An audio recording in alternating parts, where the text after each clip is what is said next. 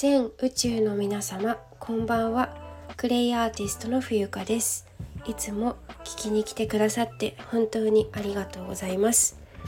2022年7月21日木曜日時刻は0時17分でございます。こちらの番組では何者でもない私が茶道とクレイのあるちょっといい暮らしをテーマに Cherish yourself and the universe is yours 自分を大切にし始めるとその瞬間から宇宙はあなたの味方になる。私とあなたが自ら癒し解放することによりより良い人生を築いてゆく。この放送が皆様の毎日を生きるヒントになると嬉しいです。そんな思いで日々配信させていただいております。どうぞよろしくお願いいたします。はい。えっ、ー、とちょっと続けて撮っていきたいなと思います。鼻がちょっとムズムズします。ごめんなさいね。ほこりが多分ほこりで鼻が失礼してます。えっとテーマはキーナンバーは3です。はい。これはどういうことなのかなんですけどえっとですね。今ねあの分かりやすくだいぶ収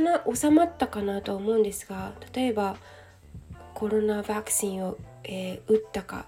打ってないか。まあ打った人打っていない人みたいな、えーと、マスクをする人しない人とかね、えーと、あの人はビーガン。あの人はビーガンというのは菜食主義者ですよね。お肉を食べない方とか。えっ、ー、と何ですか、まあ、そういった、えーえーと、対立ですね、えー、1対1でこう対立する場面というのが状況というか、まあ、今社会現象でね、えー、よく見受けられる、まあ、私たちもその渦の中にいるんですけど、まあ、その中で私たちは生きているわけですがこの現状を、えー、振ることの文ですね「古事記」振ることの文に落とし込んでいくと、えー、大事なことがちょっと見えてくるんじゃないかっていうお話を今日はしていきたいなと思います。はい、えー、私はあまり学校の勉強はいつも赤点たくさん取っていまして自慢にはなりませんけれどもあの本当にこう暗記することが苦手でなんかいつもどうもなんでこの人はこんなこと言ってくるんだろうとか、えー、宇宙に果ては本当にあるんだろうかとかどうしてこうやってみんなで勉強しなきゃいけないんだろうとかなんかそういうことばかりを考えていた人なんですよ。はいまあいいやそれはどうでもいいんですけどまそこでねあの、まあ、大人になって成人して、えーと、社会人になってですね学校の勉強よりもはるかに社会に社会に出た時出た、えー、生生身の人間の付き合いっていうんですかね仲良しこよしじゃなくっていろんな人と交わりながらコミュニケーションをとって生きていく。その中での学びが圧倒的にありますし面白いしまあ時には泣きじゃくったこともあるけどそれが人生なんだなって思ってうん。今では懐かしい思い出ですみたいな感じなんですけどはいあの本題に戻りますね。なんだかどなんかどっか行ってしまいそうなので。はい。で、えー、そう歴史がね、えー、いろんな諸説があるんですけどまあ、一人私がすごく気に入っている、えー、歴女って言われている方が、えー、おりまして福岡の出身なんですけど彼女は、えー、白駒ひとみ先生という方がいらっしゃるんですが、えー、知ってる方もいるかなわかんないけど、彼女が出している本全部は読んでないんですけどもう私の中のバイブルになってるんですよもう本当にバイブル。もう舌がねもうくるくる回りそうなぐらいくらいもうバイブルなわけですよ。うん、でねここで大切なのは嘘か本当かじゃなくってそこを読んで自分がどう感じたかが大事だと思うんですよ。何を感じて何を信じてじゃあ自分はどういうふうにそこに生活に落とし込んでいくかっていうことがすごく大事だと思っているんですね。はい、でえ先ほどの対立の話をしましたが、えー、と今本当にこう情報戦争っていうこと言われていますよね。もうまさにあの、まあ、コロナちゃん戦争とも言いますけれども、えー、何が本当かね結局わからないんですよ本当に。うん、で私がお伝えしたいことはですね、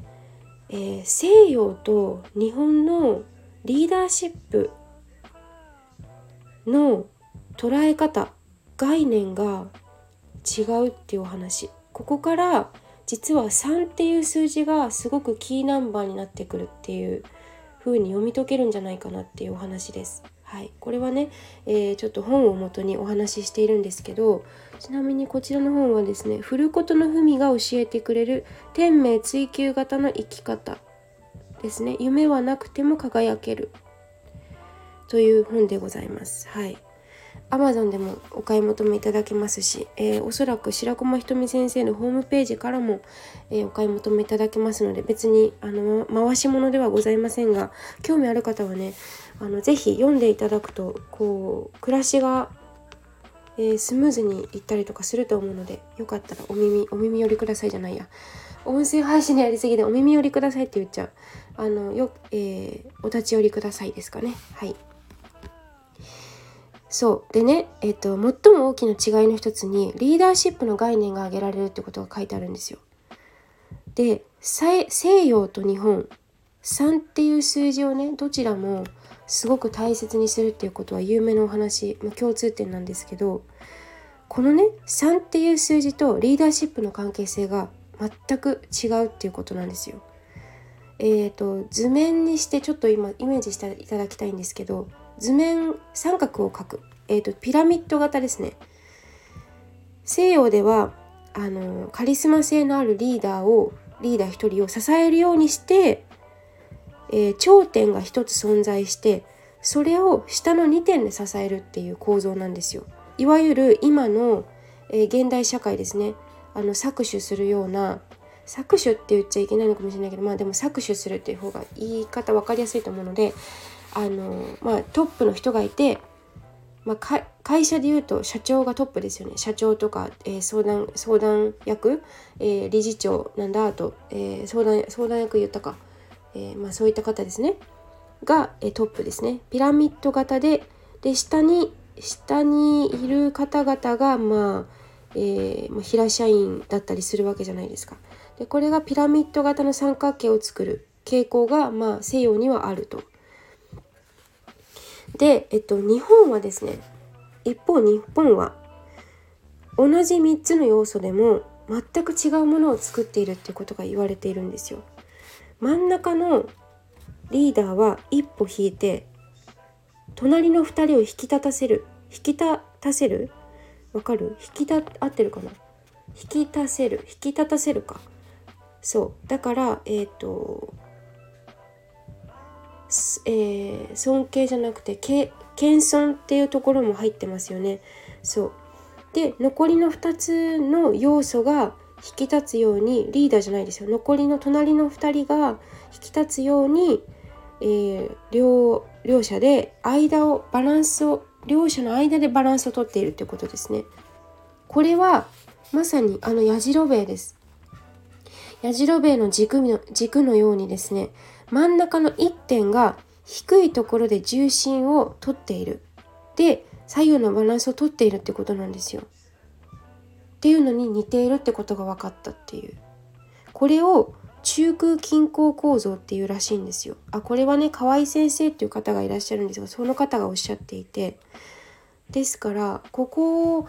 リーダーシップの概念が全く違いのお分かりですかね。だからねこれっていろんなことに使えるっていうかあの今ほら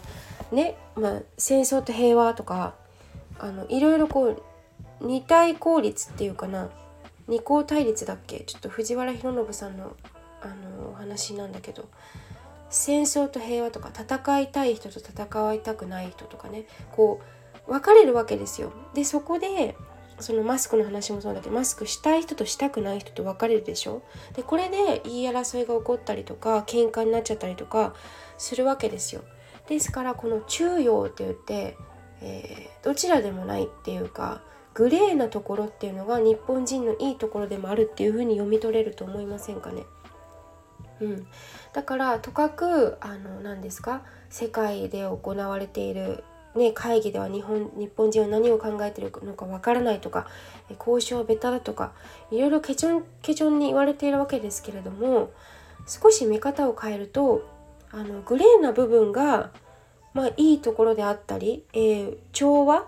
ですね調和中庸っていうのを保っている、まあ、日本人がいるからこそえー、実は会議が成り立っているんじゃないかっていうふうにも読み取れるってことがねお分かりいただけるのではないかというお話です。はい、ちょっとお話がくどくて分かりにくかったかもしれないんですけれどもあのまさに私たちの今の生活っていうのはすごくこうギスギスしているんですよね。なんかこう、まあ、例えばスーパーに入ってまだね9割方日本の人たち国民の9割方がまだマスクしているんですよ。もうマスク外し外しましょうと私は言いたいあのこれを機にっていうかあの本当に本音と建前っていう言葉がありますけれどもあの本当に意味のないことですし一番苦しんでいるのは子どもたちですから子どもたちがそういった、えー、何でしょう大人たちが大人たちを見てますからね。そのダサいダサい、えー、何でしょう。なんか誰かに指摘されたくないからとか。結局他人の目を伺って生きている。はい。まあそういったちょっとね余談がありましたけどあのそうだからスーパーに行けばですね、えー、こうマスクしてない人をこう分かんない今いるのかな、まあ、今もまず続いてるかなんかちょっと変な目で見るっていうか白い目で見るというか友達になりたくないとでも思うのか分かんないですけど私には、まあ、そういう感じですよ。そうじゃなくって、まあ、グレーっていうかそこが日本人のいいところでもあるし全ては表裏一体っていうところに落ち着くんですけど、うん、3っていうね数字が今回はテーマですよっていうことでお話をさせていただきました。はい。あのこの概念すごいなと思って中空均衡構造ぜひ覚えていただきたいなと思うんですよ。私もこれちょっとスラッと言えないのででもなんかすごくないですか？リーダー確かに違うよねって。あのまさにさ私たちの本当にさっきのね繰り返しになっちゃいますけどあの搾取ですよね。あのお金を持っている人が偉いみたいな。で働かざる者食うべからずじゃないけどさ。うん。